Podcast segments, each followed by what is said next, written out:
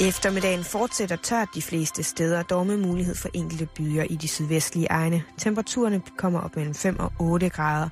I aften også regn i nord og øst og skyde.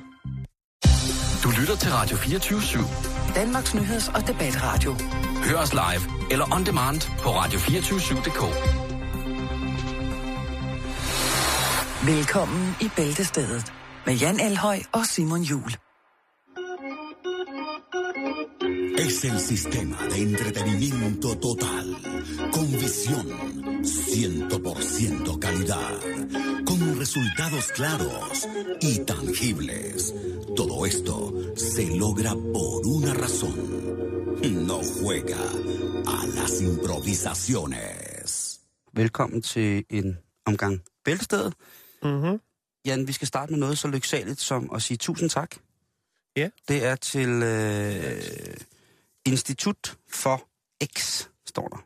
Vi har modtaget nogle rigtig, rigtig fine plakater, som er et øh, visuelt minde om alle de fantastiske graffiti-malere, der har huseret rundt i Aarhus.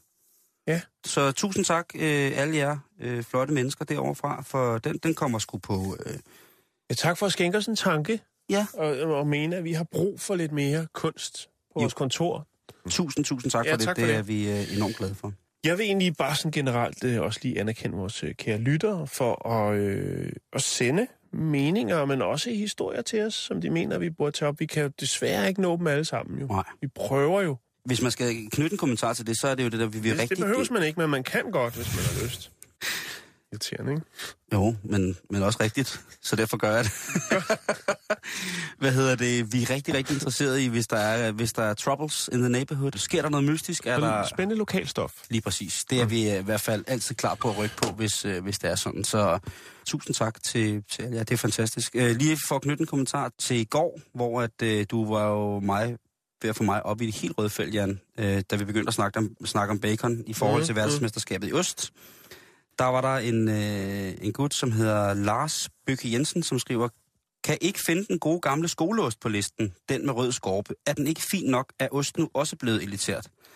Så vil jeg bare sige, at øh, vi snakkede i cirka 7,5 minutter i går om flødehavarti, om hvor gode vi var til det. Og der vil jeg så sige, ost, for det første har ost altid været elitært. Er du galt, det har været noget fint stads altid.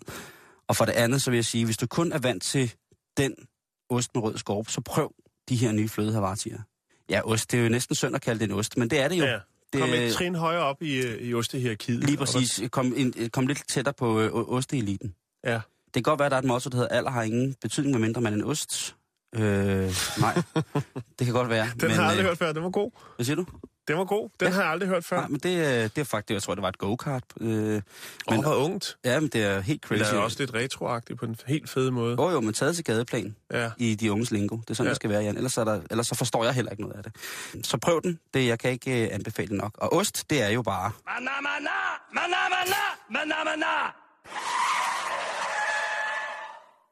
Det er nemt at komme hjem derfra. Jan. Der er jo noget, som vi elsker her på redaktionen, og det er jo selfier. Ja, og en choser. Selfie er en choser. Mm. Men øh, nu er der altså kommet en, øh, en ny ting, apropos selfier. Og det er den ja. Nye selfie, Jan. Det er årets julegave for ægte narcissister, men på økonomiklassen. Står du op på vej til Paris, skal du købe dig selv en dejlig gave, og kan du ikke få nok af dig selv, og er du typen mig, mig, mig, mig, mig, mig, mig, hele tiden, så skal du besøge den butik, som hedder Le Moami. Og det er ikke noget mærkeligt specielt fransk ord, øh, mormi. Det er også et sammentrækning af det franske ord moi, jeg eller mig, og mi, det engelske ord for mig. Så det er mig, mig. Der kan du få lavet en 3D-selfie, Jan.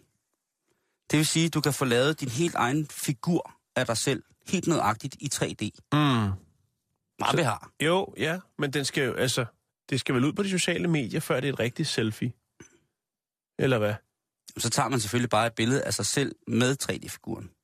Eller bare af figuren. Men, øh, men hvad Og er det-? Er det, jamen, er det det ligesom er- en, en love doll? Nej, det, er, nej, nej, fordi det, eller, jo, det kan det jo godt være, øh, hvis man, jeg tror, men den, altså, den er jo ikke, så- den er sådan en actionfigurstørrelse, så hvis det skal være en loftdoll, så er det nok noget, man stopper op, Så eller bruger knip, indvortes. knip dig selv, så siger okay. Ja, så er det bare to sekunder, det gør jeg allerede. Bum, her er min mig. 3, 3D-printet. Min 3D-printede ja. mandetampon med mig som logo. Jeg ved det ikke. Men i hvert fald, det her, det startede jo selvfølgelig som et kunstprojekt. Det er jo klart, Jo, jo, det skal jo, du gøre. det er- øhm, jo. en, øh, en, Det gør de fleste gode projekter. jo, jo. Øh, øh, en, øh, Her kan vi nævne operaet i, operahus i Sydney. ja, selvfølgelig. Vi, øh, vi nævner så øh, Sylvia Roche, eller Roger, som er tanken og, og hjernen bag det her, som øh, gerne vil lave en interaktiv kunstudstilling, som skulle skildre de mennesker, som hun, øh, som hun hænger ud med, og som der bor i det kvarter, som hun bor i, øh, som hedder Marais. Og, og det skulle ligesom være 150. Hun lavede sådan flyvesedler, lavet på caféer og supermarkeder og sådan noget, og sagde, prøv jeg skal bruge 150. Øh, hun samlede selvfølgelig først sine Kopier. venner. Og skal jeg bruge jer, hvis I har lyst til at være med. Mm. Og hvis I har lyst til at være med, så øh, for det første, så bliver jeres figur jo af jer selv udstillet. Og for det andet, så kan I være med i konkurrencen om at vinde figuren selv. Fordi det er ikke en helt billig selfie. Hvad, Nej, koster, jeg skulle lige at sige... hvad koster det at sælge en MMS øh, eller sådan en selfie? Ja, det, er sådan noget, det koster jo ikke en skid, vel? Men, men her, der er, Det det altså, øh, der er det altså for 2.000 kroner op efter. Okay. Og hvad får man så for de her 2.000 kroner? Jeg lægger lige... Nej, du Eller får hvad? hele kroppen. Du, Du får du laver kroppen. simpelthen en positur. Du kommer ind og står i et rum, hvor der er 50 kameraer, som Ja. simpelthen tager billeder af dig og scanner dig, og, på den, og så bliver det så lagt over i det her program, man nu skal bruge til sin computer, og bummelum, trummelum, så bliver man så printet. Øh, man skal ikke stå og vente på det, fordi det tager tre uger, fordi de skal jo, Ja. det er jo et kunstværk, Jan. Når mm. den er Mm. færdig, for 2.000 kroner, så får man standardfiguren. Der, Så kan man upgrade. så kan man upgrade. Så kan man, øh, altså du kan komme langt, langt over 10.000 kroner for en lille figur. Hvis du er for eksempel, du vil have malet den mere naturtro, eller du vil have, have gjort noget specielt ved den, hvis øh, dit tøj skal males specielt. Mm. Sådan. De bliver håndfarvelagt, når de er printet. Men det er så efter, hvordan du ser ud på billedet. Og så er der jo det der sjove med, at man kan sætte sit eget hoved ind på en anden mands krop.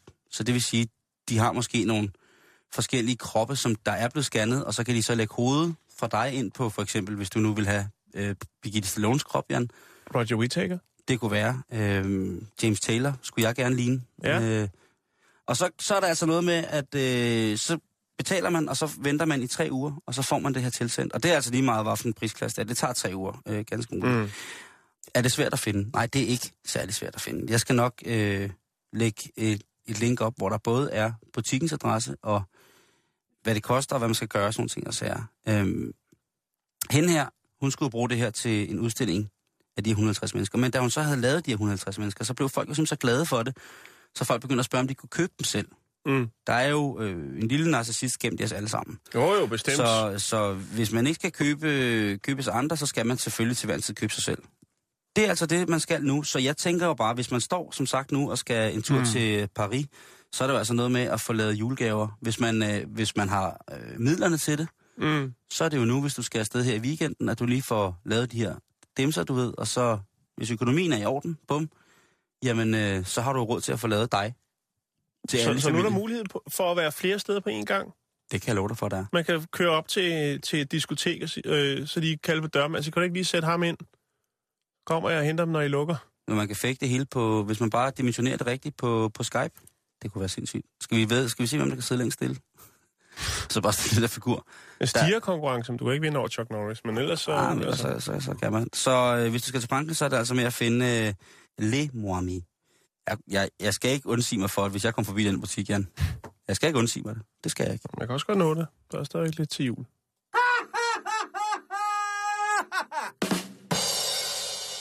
Men Jan, jeg vil lige starte øh, her nu med at, at snakke lidt om, om diktatorer. Fordi det er jo noget, som jeg virkelig elsker højt. Jeg har nogle jo, gange så undrer sig over, altså, hvordan du havner derude, Simon. Mm. At du sidder og tænker, nå, nu skal vi sgu... Altså, så har du lige en, en lille ting om nogle satanister et eller andet sted. Ja. og så har du noget om, at, at Hitler ikke var det helt store elskovstempel, og nu har du så fundet det her frem. Ja. Ja. Når man nu har sat sig i en position som diktator, når man har eventuelt ved alverdens vold og magt tvunget et ellers gudtroende folkefærd i knæ, tvunget dem ud på hungersnødens smalle, smalle, ubehagelige sti, når man har valgt at sætte en ny form for kønskvotering ind i forhold til ledende positioner, når man har gjort nepotismen til det mest ædle i forhold til, hvordan man skal styre sit land og hvem der skal tjene penge, så har man jo altså allerede der, synes jeg, og det tror jeg ikke, man behøver at være psykolog for at se, en eller anden form for social brist. Og den brist, den kan også indebære, at man jo i kraft af, at man har alle det her lands midler under sin egen, ja, jeg siger det som det er, punkt, at man jo så også kan få lov til at stille nogle krav. Ikke nogle rimelige krav. Nej, det skal ikke være rimeligt, vel? Nej, og ikke nogle krav, som øh, med fordel kunne forbedre for eksempel levestandard eller, eller noget andet for, for landets befolkning. Nej, det er noget, som egentlig bare kun skal pleje en selv. Og så jo i det lys, at, at man som diktator jo altid tror, at alle hvad hedder det, synes, at det er en god idé, det man gør. Fordi at hvis de ikke synes, det er en god idé, man gør, jamen, så kan man jo altså bare sørge for, at de aldrig nogensinde har en mening mere. Så jeg har fundet nogle eksempler på, hvad nogle af de her diktatorer, som vi har haft i tidens løb, har fundet på. Var det en diktator, der opfandt Hold kæft bolsjet? Ja, Værsgo. Ja, du, kan- det kan du lige finde ud af, så skal jeg fortælle øh, lytterne om, øh, om noget, noget sjov og ballade, som der er sket. Dette er nyheder fra Fjernøsten. Så kan se så så kan se så. Hasser langsommere. I Asien har de bitte små øjne, men kan se nøjagtigt lige så meget som både dig og mig. Dette er de sidste nye fra Fjernøsten.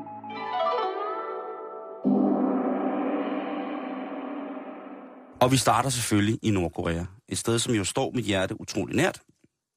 Der er sket mærkelige ting, men, vi start, men historien starter i Sydkorea, hvor at uh, Shin Sang-ok, som i 60'erne og som også den dag i dag bliver betegnet som en af de helt store skønlitterære mennesker og personligheder i Sydkorea. Han er blevet blandt andet blevet betegnet som deres Orson Welles. Men i 1978, så bliver han og hans kone kidnappet til Nordkorea, hvor det bliver tvunget til at skulle modernisere den nordkoreanske filmindustri. Det er jo sådan, at de fleste nordkoreanske filminstruktører, som har eksisteret under det nordkoreanske filminstitut, er uddannet øh, i Moskva, på filmskolen i Moskva. Og jeg har da ved selvsyn set, at det er øh, en virkelig, virkelig interessant blanding af militærdoktriner og så det her, som i nogens øjne ikke er særlig kreativt, men i deres øjne øh, indebærer stor kreativitet. Selvfølgelig med det for øje, at vi skal promovere den store og den kære leder. I 1978, så var det altså Kim Il-sung, som stadig var ved magten, øh, den kære leder. Men han havde jo en ivrig søn, Kim Jong-il, eller som vi siger, Kim Jong the Illest. Der er mange jo, der ved, at, øh, at Kim Jong-il, han jo var en mand, som var glad for mange vestlige ting. Blandt andet var han pissehammerende glad for amerikansk pizza, som han ikke over, var overbevist om kom fra Italien, men han havde dog alligevel øh, ansat en amerikansk italiener til at lave pizzaer til ham. Og så var han også virkelig, virkelig glad for musicals. Sådan amerikansk, det der øh, Mary Poppins ting, det var han fuldstændig skudt i. Og så selvfølgelig også de nye spændende film, som kom der i slutningen af 70'erne og 80'erne, de her sci-fi film med dyr. Han laver simpelthen, efter han har set den første udgave af Godzilla, eller Godzilla, så får han altså skabt det her filmmonster, som hedder Pulgasari. Og Pulgasari er en nærmest tro kopi, bare i en lidt fesen petroleumsblå, en meget, meget stor gummiøjle, som så går rundt og spreder død og ødelæggelse med det budskab om, at hvis man så står sammen i øh, den socialistiske, kommunistiske, diktatoriske ånd, ja, så kan man altså besejre selv de store grimme væsener. Grimme væsener. i Stars and Stripes. Lige præcis. Lige præcis, ja. Det er selvfølgelig en symbolisering på den vestlige verdens øh, kapitalisme og ondskab og alskens, øh, alskens dårligdom. Så det fik han lavet. Heldigvis, så skal jeg da hilse at sige, at øh, Shin Sang-ok, han armer hans kone, der lykkedes det faktisk dem at bestikke sig ud af Nordkorea. Jeg ved ikke med hvilke penge og hvordan, men det lykkedes dem faktisk. Hvis man kigger på, på, øh, på listen over, hvem der har lavet, haft de mest øh, mm, de allervigtigste positioner i henhold til filmen, så er det selvfølgelig øh, den store leder selv, Kim Jong-il, som har, øh, har stået for filmmanuskriptet, for Director of Cinematography. Altså Det kunne han lige klare. Ja, det klarer han selvfølgelig, det er ikke nogen tvivl. Så hvis man er diktator, så skal man selvfølgelig lave monsterfilm. Det, det kan ikke være anderledes. Det, det er en af de ting, som du kan skrive ned på listen over ting, du skal huske, når du har overtaget et land.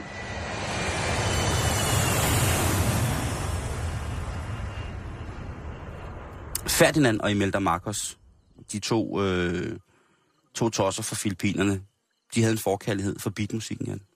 Og i 1964, så er de selvfølgelig også ramt af Beatlemania, altså den her fuldstændig vanvittige besættelse af drengene fra Liverpool, Beatles. Så der er jo selvfølgelig ikke noget, de heller ved, da de hører, at øh, The Fab Four er i Tokyo, som jo ikke er så langt fra Filippinerne, tænker, de skal da til Filippinerne og spille. De skal ikke spille for så mange, men de skal spille for os. Særligt udvalgte. Særligt udvalgte, lige mm. præcis der findes et rigtig, rigtig fint langt interview med John Lennon og Paul McCartney, hvor de sidder og fortæller om netop den her. Du kan finde det på YouTube, hvis det er. Øhm, hvor de sidder og fortæller om, hvad der sker. De bliver mødt af en, simpelthen en militærkortege i Lufthavn. Og så bliver de altså direkte sendt til hotellet, hvor de, de skal bo med det her militærkortege. Og, og der sidder de sådan og venter, og de kan ikke rigtig forlade hotellet, men der er de. Og de vil gerne hvile sig lidt. De har haft nogle crazy days i Tokyo, så de vil gerne lige hvile sig lidt, inden de skal opføre hele to shows. Og der er selvfølgelig meget, meget, meget stor opmærksomhed omkring det her, og alle de unge mennesker på Filippinerne er jo helt klar på lige præcis det her. Øh, Filippinerne var jo mange år øh, amerikansk flådestation på mange punkter, og det vil sige, at øh, selvom de har fået et nyt diktatorisk styre, jamen så var for eksempel sådan noget som radiokultur stadig en stor ting på, mm. øh, på dem, så de kunne stadig modtage amerikansk øh, beatmusik, og det måtte de gerne høre. På den måde var diktatur, det diktatur ikke så ondskabsfuldt på den måde. Det var det så på alle mulige andre måder. De vil rigtig gerne slappe lidt af. Men der tænker Imelda Marcos jo, fordi hun tænker, det er, jo, det er jo hende, der har inviteret dem stort set. Jeg tror ikke, at Ferdinand han har været så meget ind over det her. Men Imelda, hun mener jo helt sikkert, at det vil være på sin plads, hvis øh, The Fab Four lige kom forbi dikta- diktatorpaladset, og eventuelt gav et par numre, og lige kunne få taget nogle billeder Unplugged. sammen. Præcis. Og lige kunne få taget nogle billeder med de her diktatorer, så diktatorerne kunne øh, sole sig i, at jamen selvfølgelig går de ind fra peace, love and harmony og beatmusik, og alle skal have det godt, og de mm. er selvfølgelig også klar til at integrere sig i den vest, vestlige handelssituation i forhold til, hvordan de ellers står. Men det kan de simpelthen ikke overskue, boybandet. Beatles, de er for trætte, så de siger, prøv at høre, det har vi altså ikke lyst til. Og det falder jo ikke i god jord, når man er diktatorfru. Så er en af, de, en af de klassiske tegn er jo, at man vender på en tallerken. Det kan hun slet ikke overskue. Så hun lader det løbe til øh, pressen, til medierne, ud til radioerne, de samme radiostationer, som selvfølgelig har hjulpet til at gøre Beatles kæmpe store. Der fortæller hun simpelthen, at, øh, at Beatles, de har fornærmet. Der, der går nogle rygter om, at hun, hun påstod, at øh, hun havde slået Beatles ihjel, eller Beatles havde troet hende på livet. Altså, der er mange mærkelige. Men den officielle øh, som man stadig kan finde i dag, og som er den, som er stående forklaring, er, at hun ligesom får, får spredt sådan et, øh, noget lus i skildpelsen i forhold til Beatles popularitet på Filippinerne. Så fra at Beatles er blevet hyldet i den her militærkortege, så går det altså galt. Så bliver venner hele befolkningen sig. De tør jo ikke andet, kan man sige. Mm. Nej, nej, selvfølgelig. Hvilket ender med, at Beatles til sidst må flygte ud af Filippinerne. De simpelthen må, må, må tage taxaer og private biler til lufthavnen, og nærmest løbe efter flyet på landingsbanen, så de kan komme væk fra Filippinerne. Hvad med alt deres gear? Det er der ingen, der ved. De, kom, de der fire mand kom altså afsted lynhurtigt, og Det er deres, værd. øh, og deres øh, entourage der Det hænger nede på øh, Hard Rock Café i Filippinerne. på Manila. Ja. Nej, det gør det ikke. Øhm, det, hvad hedder det? øh, Det er jo klart, at man skal, øh, skal prøve det. Øh, Og så stod øh, hele familien Marcos bare øh, tilbage, og øh, hverken værre eller bedre gik det jo, end at selvfølgelig blev Beatles bandlyst i den periode, hvor at, øh, de to tosser sad ved magten. Vi skal også en tur om Afrika. Vi kan ikke undgå det. Og øh, præsidenten for Uganda fra 71 til 79, han hed Idi Amin. Og han var jo lidt af et... Øh, han var for det første lidt af et lokum, men han var også en vred afrikaner, fuldstændig væk fra dørtelefonen. Han kunne jo for eksempel ikke... Altså, tit og ofte, så kunne han ikke betræde den jord, som offentligheden betrådte. Så han skulle bæres i sådan en helt traditionel afrikansk høvdingestol, som jo altså den her stol, der bliver båret på lægter. Så mangler der bare. Finten var bare, at de mennesker, der skulle bære... Og det- han var jo et kødfuldt projekt, Idi Amin. Han var jo øh, i- mildest talt øh, smælderfed. Det korps, der stod for at skulle bære ham rundt, hans tjenere var jo kun hvide mennesker. Det var jo kun den ariske race, som måtte bære ham, og på den måde blive underlagt hans voldsomme magt i alle mulige forskellige betydninger. Men fysisk gørelsen af, at Idi Amin havde underlagt den ariske race sin vrede og sin magt og sin gavmildhed ved ikke bare udslætte, men sætte dem til at tjene ham, det var jo i stammesamfundet, ifølge ham selv, en stor, stor gave til, til det afrikanske liv. Så det, det skal man, altså, så lavede han jo også alle mulige mange ting. Men han havde jo altså den her sætning, der hed, The white man's burden.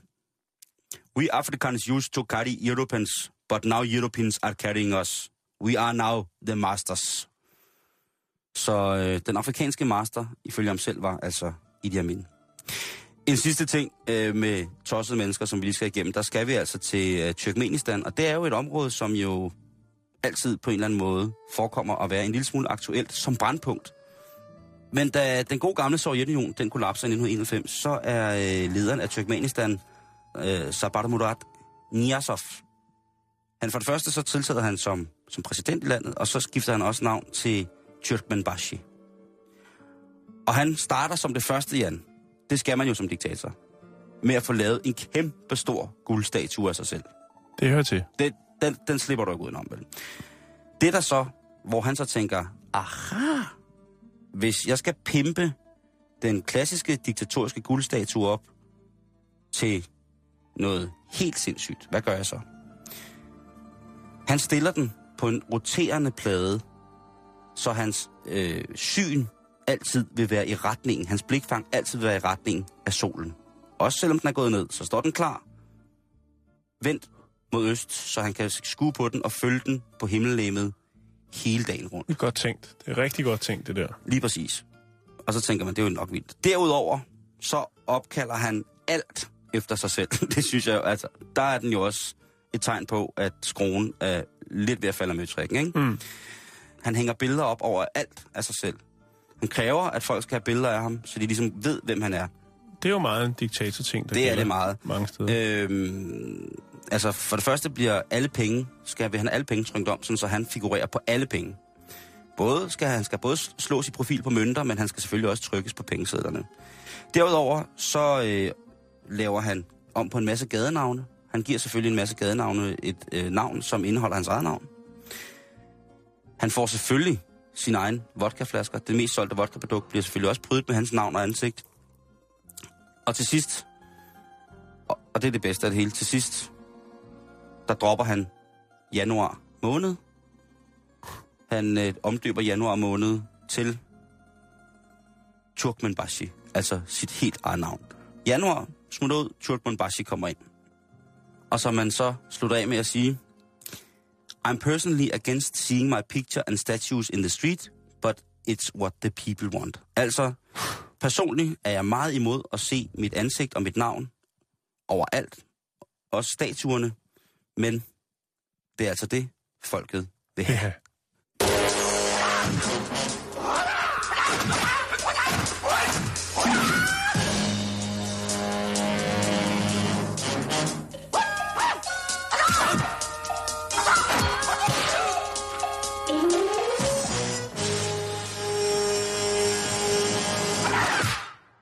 Altså, jeg gør slet ikke alle de, laver slet ikke de der øh, øvelser, som jeg lige snakkede om. Nej, men det, det, det, er, det er bare- jo det er en del af public service, det- det- at du ligesom kan byde ind der. Lige med, præcis, at hjælpe folk, som... Ja. Øh, Så man kan bevare Som- jobbet, og... Øh, og jeg er der om noget et perverst svin, men jeg vil også bare have, at man skal kunne administrere det i sin egen tid og sit eget tempo. mayonnaise skal der til. Lige præcis. Og det er det, vi skal snakke om nu, Jan. Fordi at min øh, bedre halvdel, hun præsenterede mig i går for øh, en pjæse, hun havde fået på, på gaden øh, ude foran en, en butik, hvor de... Vagtårnet. Nej, det var det ikke. det godt. Hvis det havde været vagtårnet, så var jeg begyndt at holde det, det kan jeg godt fortælle dig.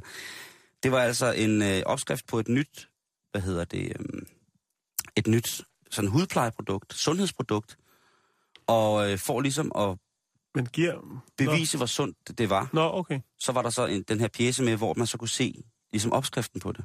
Det er sådan lidt mærkeligt, men Det er lidt mærkeligt, i ja. bund og grund, så var produktet øh, mayonnaise. Øh, Ja, en, til øh, huden. ja. Så man kan blive helt glinsende. en emulgering af noget vegetabilsk fedtstof og øh, æggeblommer. Og man har jo tit hørt, Det, det at... lyder meget, meget mærkeligt. Og så tænkte jeg ved mig selv i mit stille sørgelige sind, hvad fanden kan man... Altså, er det, er det, er det well known, er det almen kendt, at man simpelthen kan bruge mayonnaisen til utrolig meget andet end... Altså, fordi i, i, i, i køkkenet og i henhold til madlavning, så er det jo et form for universalværktøj for mange mennesker. Men altså, rent personplejemæssigt, er det så noget, vi kan bruge til noget? Og så skal jeg da altså lige love for, hvis man går ind og, og søger på alternativ brug af mayonnaise, så skal jeg ellers love for, at man får smæk for skillingen, hvis man er på Sig lige det igen. Alternativ mayonnaise. alternativ brug Nå, okay. eller alternative use of mayo. Jeg har fundet nogle ting, som jeg absolut aldrig nogensinde har tænkt, jeg skulle bruge mayonnaise til, men hvis komplikationerne opstår, så skal jeg da i den grad nu øh, arbejde meget mere i det fine produkt. For eksempel, Jan, øh, du har jo, altså, du har jo ikke langt hår, men det har jeg jo. Hvis jeg for eksempel skulle have fået noget tyggegummi fast i mit hår, så er en af de ting, som man skal gøre, det er simpelthen at smøre mayonnaise i det. Okay. Yes, du tager en lille smule mayo, og så gnider du det rundt om der, hvor tyggegummi sidder fast, og vupsi, så kan du altså trække dit tyggegummi ud af dit lange, flot hår. Det, det er et husråd lige Yes. der. Ja. Har du tit problemer med, at flylets sorte tangenter ikke skinner helt nok? ja, men så plejer jeg at spise en pose chips, før jeg øver mig på klaveret. Så bliver de smurt ind igen. Det behøver du slet ikke, Jan. Du kan gøre det på en meget sundere måde.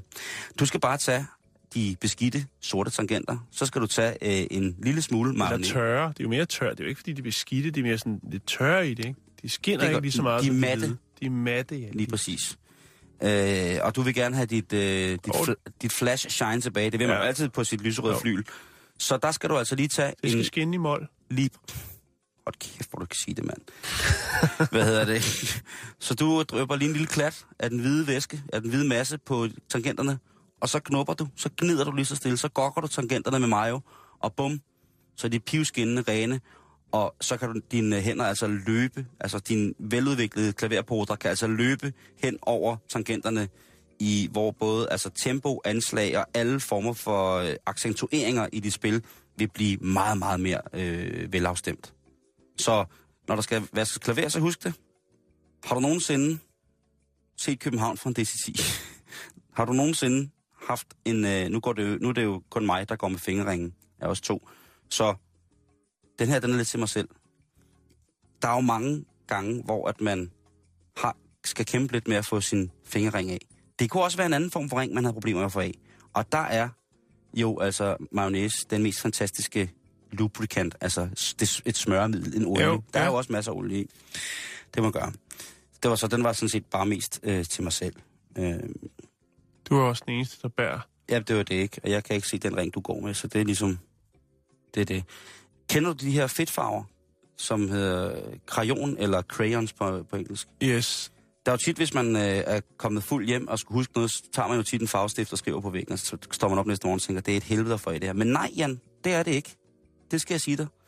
Hvis du øh, sprøjter lidt mayonnaise på væggen, der hvor du har skrevet med, med fedtfarver på, ikke? Ja.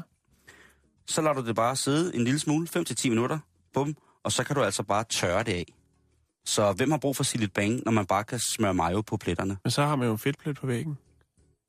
Det er jo bedre end et stort flammende Og den kan man hagekors. fjerne med noget, øh, noget klar opvaskemiddel.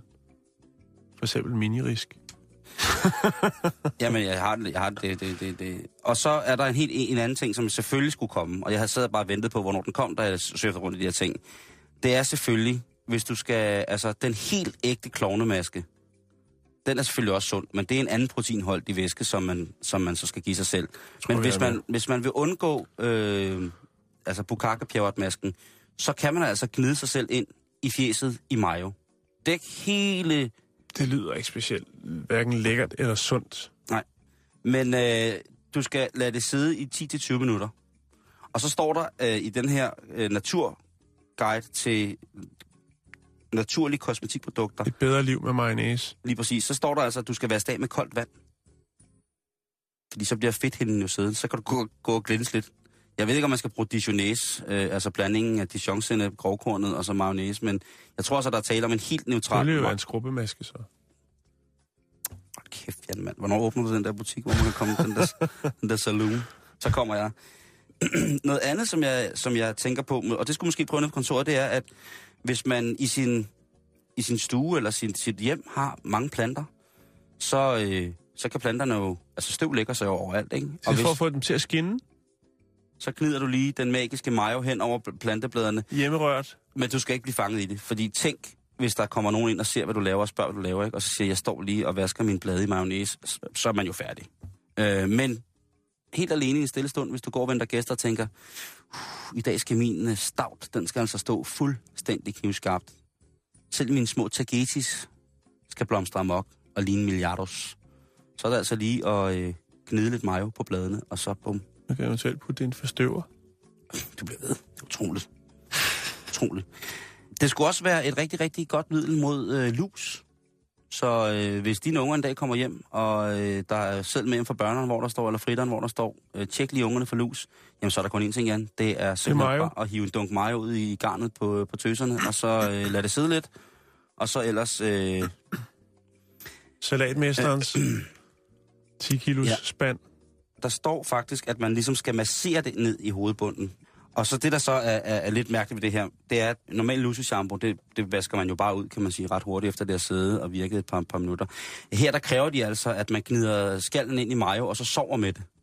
Ja, det vil jeg ikke. Øh, Så tror jeg, man skal lave sig et, et specielt sted for natten. Mm. Mindre man selvfølgelig godt kan lide en det, fedt altså, men, det, men det, det skulle med, fordi at, øh, der er også selvfølgelig mange, som øh, Kunne man ikke selvfølgelig... bare Kan, gøre det i dagtimerne, så tage en badehætte på? det tror jeg også, jeg vil gøre. Ja. Den sidste ting, som jeg ikke nogensinde havde tænkt, at jeg skulle bruge mayonnaise til, det var, at hvis man har, hvis man har træmøbler, og der opstår en lille sprække i træmøblet, så kan du altså fylde mayonnaise i, og så skulle det efter sine størkne til en masse på et tidspunkt, som skulle, øh, skulle lægge sig rigtig pænt og øh, udjævne eventuelle overfladeforskelle, og så også øh, selvfølgelig sørge for... Jeg ved ikke, om det øh, medfører en, en, en, hvad hedder det, optimering i møblets stabilitet eller holdbarhed, men du får i hvert fald det kosmetiske ordnet med, med mayoen. Og der, jeg blev simpelthen sådan øh, inspireret, så jeg tænkte på nogle ting, man kunne gøre med mayonnaise også. Og jeg tænker, for eksempel kan man smøre sine børn ind i det, inden de går på legepladsen, så sidder de ikke fast i noget. Man kan bruge det som snack i biografen. Det larmer ikke. Bare sådan en tube, de Ja. gule der. Lige præcis. Så bare sidde der og sutte den. Og hvis du vil slankekur, så er tandpasta. Så kan du blande, så kan du blande, øh, du kan blande benzin i det. Øh, hvis du får tilstrækkeligt nok øh, benzin blandet i det, jamen så brænder det jo rigtig godt. Så er der en form for hjemmelavet gastronapalm, og det er man jo altså også, øh, det kan man jo altid bruge til noget. Gastronapalm. Ja, Jeg vil Gastro- godt anerkende dig for det. tak ord. skal du have. Har jeg ikke hørt øh... før. Så jeg tænkte bare, at det var lige det, jeg ville, øh, ville dele med jer lytter Public Service Wise i dag, fordi at, at vi jo alle sammen har kontakt med mayonnaise på, på, altså om vi ved det eller ej, så er vi alle sammen i kontakt med mayo på en eller anden måde. Det er jo mayo, mayo mere af det gode.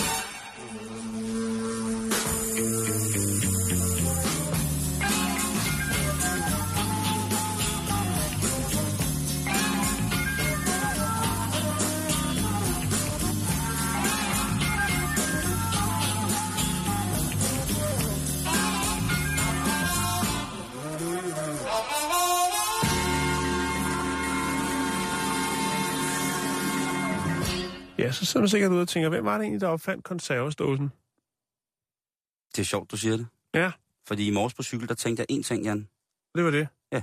Ja, vi skal i gang lidt mere public service. Det kommer til lige Og om så lidt. på et stort bryst.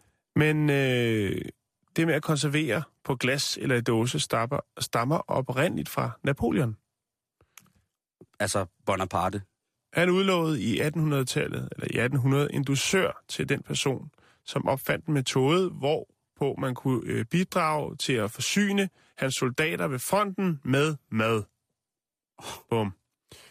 Nicolas François Appert, øh, en fransk konditor, eksperimenterede i overvis og vandt i 1809 prisen. Mm. Han fyldte kød, æg, grøntsager, mælk og færdiglavede retter i glas, som han forsejlede med korkpropper. Glassene blev pakket ind i lærred og kogt. Ja. Apert tog øh, patent på sin opfindelse, som dog havde det minus, at glasene jo var tunge Mm-hmm. og vanskelige at transportere til fronten. Ja, de kunne gå i stykker vel også, ja. Præcis. Mm. Senere hen så kom øh, landmanden Pierre Durand, faktisk året efter, der fandt han på at bruge dåserne af tin, øh, fordi de ikke så let gik i stykker. Ah, ja. Øh, ideen bredte sig, og dåserne blev senere af stål og blik. Og det var også også der, hvor folk gik hen og fik blyforgiftning, fordi leg- legeringen inde i dåserne jo var øh, noget nær livsfarlig. Ja, og det er jo faktisk lige akkurat det, vi så lige kan rive over i public service-båsen. Åh, kæft, hvor er det godt, Jan. Ja, fordi at når dåsen åbnes, brydes lakken. Og der, det kan komme i kontakt, øh, øh, eller komme i kontakt mellem maden og metaller mm. i dåsen, for eksempel tin. Og når der kommer til ilt til en konservesdåse af tin, kan tin fra dåsen oxidere, ilte og afgive, afgives fra dåsen til fødevaren i dåsen.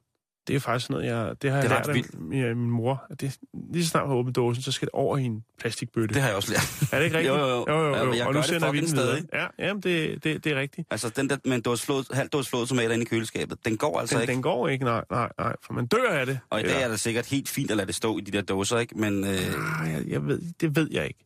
det Men ved- lad os dog lige tage hele, øh, hvad skal man sige, hele opbevaringsemballage-tingen fra toppen af. Ja. For der er jo nære, hvor det kommer fra. Ej, ja. levnedsmiddelkonservering lige her i bæltestedet. Sudos. Det er sådan noget, vi kan. Ja, det kan vi nemlig. Emballage og indpakning øh, til indpakning og opbevaring, der er egnet til formålet. De kemiske stoffer i emballage og køkkengrej øh, kan afgives til fødevarene, f.eks. primære aro, øh, aromatiske bly fra krystalglas, stoffer fra lim og trykfarve. Ej, Nu bliver det jo sådan, altså, nu bliver det indviklet, Simon, ikke? Ja. Men vi kan lige tage nogle af dem her. Brug ikke aluminiumsfoler til sure fødevarer. Nej. Ved du hvorfor? jamen det er jo på grund af pH-værdi. Det... Sure fødevarer, som f.eks. syltet rødbeder, kan opløse aluminium. Ja. Derfor bør du ikke lade frugtgrød stå i aluminiumsgryden. Eller pakke syltede agurker ind i aluminiumsfolie. Mm. Jamen, der er mange ting i det der levnedsmiddelkonservering. Man kan sige, før at øh, Apart han ligesom gik i gang med den reelle udvikling af det, som vi i dag kan, vil kalde henkogning, altså hvor man sørger for, at det, det mikrobakterielle miljø bliver neutraliseret via påvirkning af varme. Mm-hmm. Det kan være mellem 80 og 100 grader, alt efter hvad det er, man ligesom har i det her øh, henkogningsglas. Så har der jo været i mange, mange år jo en helt naturlig måde, hvor vi fermenteret og konserveret på, altså med salt og med røg og med... Altså fermentering har jo også været virkelig, virkelig kendt, og det er jo så mm. øh, her i, i, i disse øh, retro, det er det retro tusind, hvor alt ligesom skal komme igen, og man finder ud af, at jamen, bare fordi det engang var på måde, så smager det sikkert også godt i dag, og nogle ting kan man være heldig med, andre ting, så må man tænke, hold kæft mand, det smager jo ganske forfærdeligt. Og, De var jo bare sultne jo. Det Jamen, var lige præcis. overlevelse, Simon. lige, lige præcis, ikke? Og der- Overlevelse, overlevelse, overlevelse. men selvfølgelig er det en franskmand, der skal højne gastronomien, selvfølgelig også der i, i slutningen af, af 1800-tallet og starten af 1900-tallet, ikke? hvor at, øh, konserveringen virkelig bliver taget til. Men det, altså, det, det, det vigtige er jo bare, at man, man får, får gjort kål, enten ved, ved, hvad hedder det, ved, ved varmebehandling eller kuldebehandling. Det Ja. ja. kan jo noget forskelligt begge to, ikke? Og man skal være forsigtig med at putte, hvad skal man sige, øh, madvarer i øh, kunsthåndværk, øh, købt på ferierejser, arvegods og loppefund. Fordi at øh, glasuren øh, på øh, keramiske ting kan indeholde tungmetaller. Og jeg vil lige til sidst, Simon, Ja. komme med en, som jeg faldt over. Opbevar ikke portvin i krystalkarafler. Den skal jeg skrive ned, du. Hvorfor? Krystalglas indeholder op til 24% bly. Og hvis du opbevarer sure fødevarer og drikkevarer, altså ligesom før, Ja, ja, ja. med lavt pH i krystalglas, ja. øh, vil der vandre bly, bly fra glasset ud i drikkevaren. Så er det slut med at servere pina colada i krystalglas, du. Det er slut, Simon. Hold Det er slut. Prøv at tænke på, hvor mange gange jeg har sat citronfromager i... Ja, det lyder meget, meget fesen, det her. Men jeg har jo tit sat en citronfromage i øh, sådan nogle små gamle dessertkrystalglas. Hold kæft, det er fesen. Men det kan jeg da se nu, det skal jeg da ikke gøre. Mens der er kørt noget Barry White på anlægget, og du har haft en lille øh, Altså, jeg, kimono på. jeg, jeg har været helt alene hjemme. Ja. Men Det- altså, det er faktisk det, er det vigtigste budskab i hele det er, portvin, den skal altså ud af krystalkaraflen, eller endnu bedre, mm. den skal drikkes lynhurtigt, og så fremover skal man hælde det på en anden slags flaske. Hvis du er i tvivl om, hvordan du kan konservere dine egne ting, og hvor lang tid det skal have, og ved hvilken temperatur det gør, der er jo en pasteurisering, som er omkring 70 til 75 grader, så er der jo der henkogningen, som er med 90 og 100, eller 80 og 100 grader, så er der nedfrysningerne, hvor man har nogle forskellige tabeller for, hvad der sker under 5 grader i forhold til kød, i forhold til alle mulige mærkelige ting. Det du skal i gang med, det er at undersøge det, som hedder decimeringstiden. Og decimeringstiden, det er, hvad hedder det, noget man anslår for bakteriesporer, og øh, ja, altså, som kan vokse i det pågældende produkt, som du nu har gang i. Og der skal du altså øh, tjekke, hvordan at øh, decimeringstiden skal være for lige præcis det produkt, du har gang i. Så kan du finde ud af, hvor lang tid du skal behandle med enten varme eller kulde, før at øh, du trygt kan spise de. Så husk det. Men hold kæft, Jan, det er altså vigtigt det her. Og prøv lige at høre, der er jo ikke nogen tid. Der ved godt, der er nogle folk, der siger, at det er syltetid og sådan nogle ting. Sager. Prøv at høre, det er sylte, og det er henkogningstid hele året. Også ind på borgen derinde.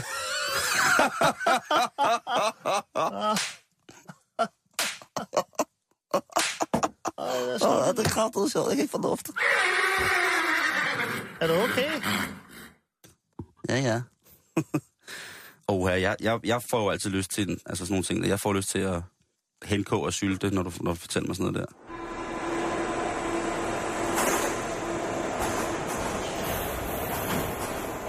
Vi skal til højre fod. Ja, det skal vi, og vi skal til øh, en af vores tos virkelige yndlingssteder. Vi skal til Brooklyn, Vi skal til New York. vi Lige skal præcis. til USA. og vi skal til, øh, til undergrundsstationerne omkring Brooklyn, eller på Brooklyn, kan man sige, i Brooklyn. I Brooklyn, tak. For de har siden 2012 haft et lidt underfundigt problem, vil jeg sige. Ja. Og det drejer sig om øh, en mand, som har en, som ordensmagten derovre udtrykker det, en meget, meget sjælden fetis. Og det er altså en mand, som, øh, som når du står på rulletrappen, som dame, der kan du stå, jo kunne stå i dine egne tanker, man står på rulletrappen, man tjekker sms'er, man hører lidt musik og sådan ting og sager. Og så lige det, du træder af rulletrappen, der hvor den kører ud i plant niveau igen, Mm. så mærker du, at der er en, der lynhurtigt tager fat om din højre fods ankel, og vups, svupper din sko af, løber udenom dig og forsvinder ud i, i subwayen. De har simpelthen et problem med en mand, der stjæler højre sko for damer i Brooklyn. Det er mærkeligt. Det er mærkeligt, og det er jo også fordi, jeg, jeg tænker jo, at øh, der er jo rigtig, rigtig, rigtig mange af vores lytter, som, øh, som er på vej til Brooklyn lige Ja. nu. Og som har en sko på hø- højre fod. og der er piger. Ja. Og vi har jo også masser af lytter i Brooklyn. Danske lytter i Brooklyn. Det har vi. What's up? What's up? Det er, øh, det er meget, meget vigtigt, at I hjælper, fordi politiet har overvågningsbilleder af manden, men han er åbenbart så bevidst om, hvor overvågningskameraerne sidder, og hvilke elementer de kan bruge, alt fra til, til ligesom at fange ham og se ham, altså alt fra, øh, hvordan han går, og hvordan han løber, en speciel mm. kropsholdning. Så han har en ny gang hver gang.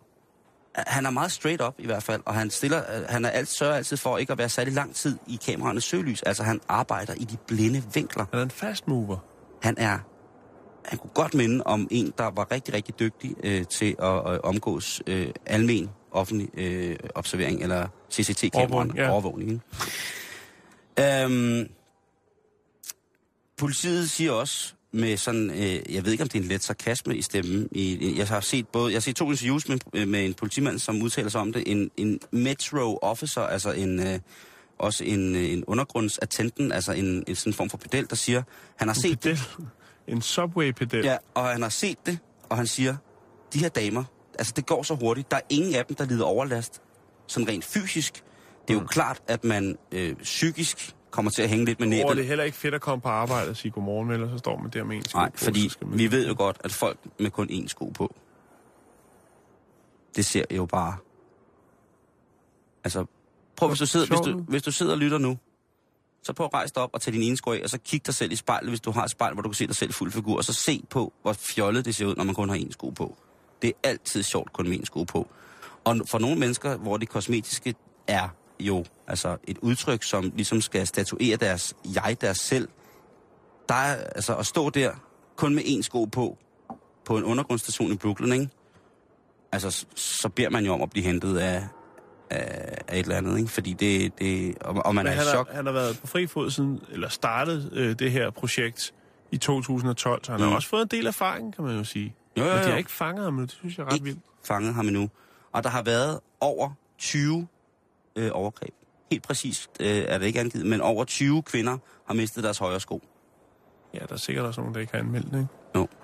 Altså, jeg lugter sådan lidt en, øh, en, en tidligere medarbejder i en skobutik, som måske blev afskediget, fordi at han var rigtig, rigtig glad for at hjælpe damer på med deres højre sko. Men er det venstre, de har stående uden for skobutikkerne? Det kan jo også være, det er der, den ligger. Og det ved jeg faktisk ikke. Men så skal de også gerne være slidt ens, jo ikke? Jo. Det, det kræver også noget. Det kan være, det er sådan noget, han gør.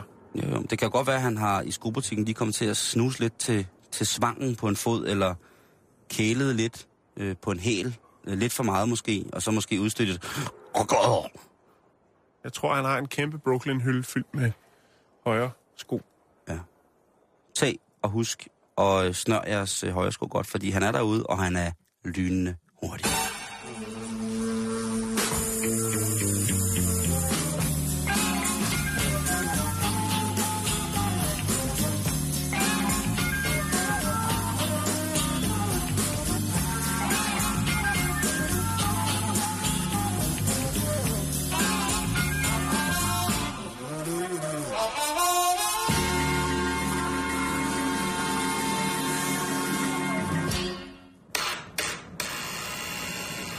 Så øh, står vi her på Søværnets Operative Kommando Central i Aarhus, hvor vi har fået fat i øh, skibskokken John Prys. Det er jo så dig, der øh, har serveret lammesteg i håndsæbe for de her forskellige officerer og medarbejdere på Søværnets Operative Kommando. Kan det passe? Det kan jo så en øh, for resten godt være, at jeg, øh, jeg har været på tankskibe, jeg har været på krigsskibe, jeg har været på skibe. Hvis der er nogen, der kan lave en, hvid, hvidvins, en hvidsvinsmarineret lammesteg, så er det John Prys, skibskok, Men skaffningens mester. John Prys, det undrer mig, at man kan tage fejl af, af en hvidvin og så en håndsæbe. Øh, bliver der ikke smagt på tingene, inden at du serverer det for, for de her øh, hårdt arbejdende mennesker?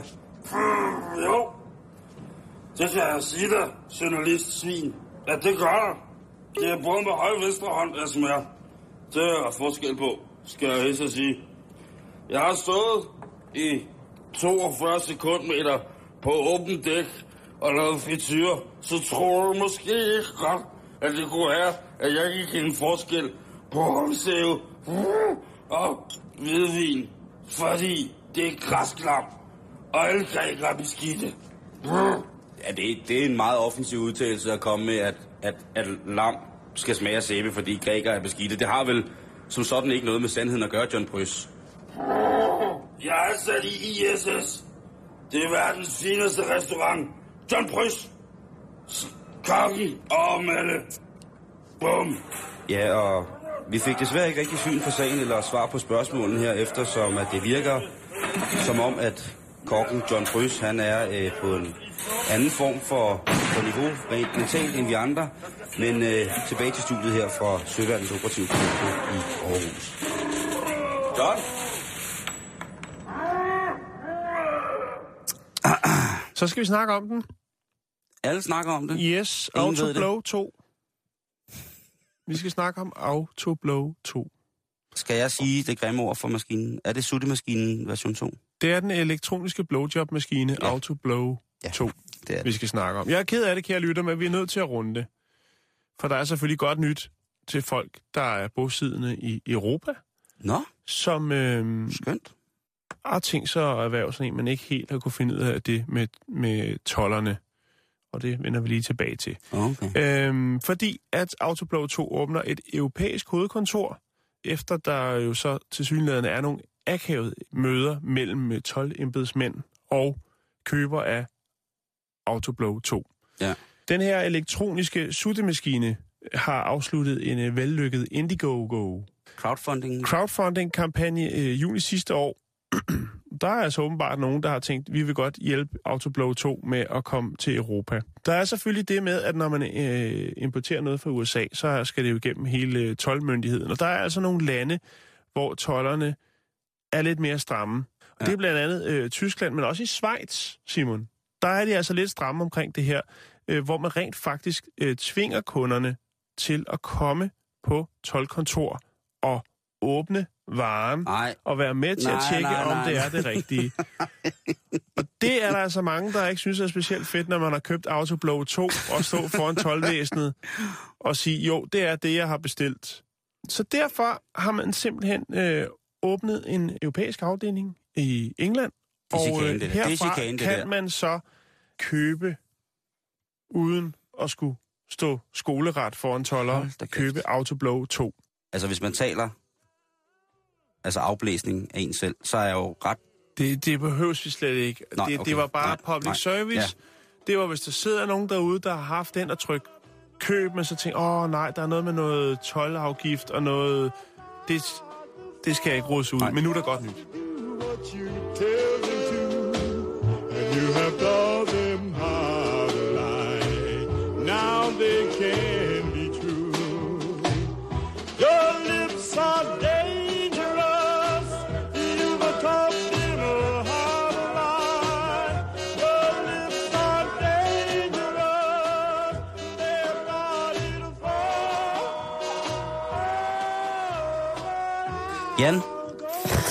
Lige til slut her i dag, skal du lige have 10 ting at vide, du måske ikke vidste om kærlighed. Nå, fedt. Jamen, det har jeg også brug for. Det tænkte jeg. Jo, endelig. Øh, og øh, ikke mindst jeg øh, har også brug for det. Så det, nu, øh, det er for os begge to, den her, og det er selvfølgelig for Også til samvirke. lytterne. Selvfølgelig er det Jo, også. jo, jo, jo, Det er jo først og fremmest. Vi kommer jo, altså, vi er jo ikke engang sekundære, vi er jo Nej. langt ned rækken. Nå. Jo, ja. Det er for samvirke. Øh, en kilde fra Oxford Universitet for, fortæller, at når du forelsker dig, så mister du dine venner. Fordi at man i gennemsnit, eller en normal person har normalt fem tætte venner, men når man bliver forelsket, så er der kun plads til fire i den kreds.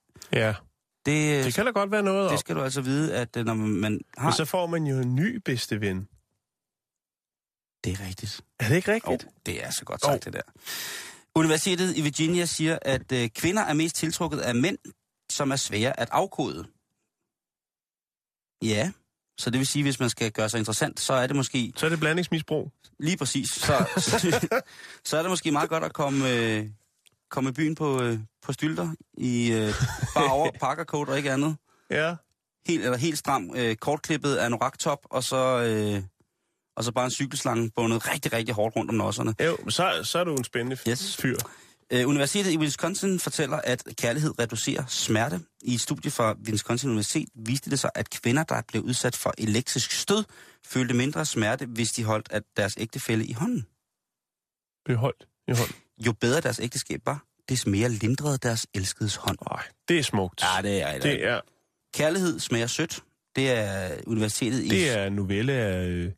øh, Johnny Madsen. Øh, det er en undersøgelse, som har vist, at øh, mennesker, der smager på vand, synes, det smager sødere, hvis de tænker på kærlighed.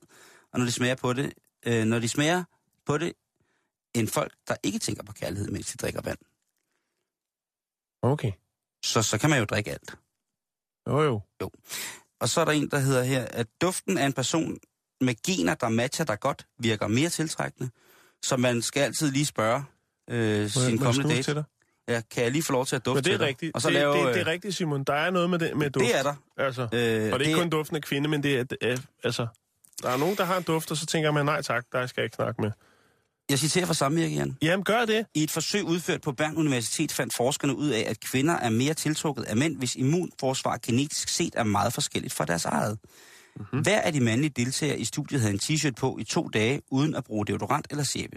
Efterfølgende blev en gruppe kvinder bedt om at dufte til seks forskellige t-shirts og vurdere udelukkende ud fra duften, hvem de var mest tiltrukket af. De var mest tiltrukket af dem, hvis immunforsvar matchede dem godt. Altså forskelligt fra deres eget.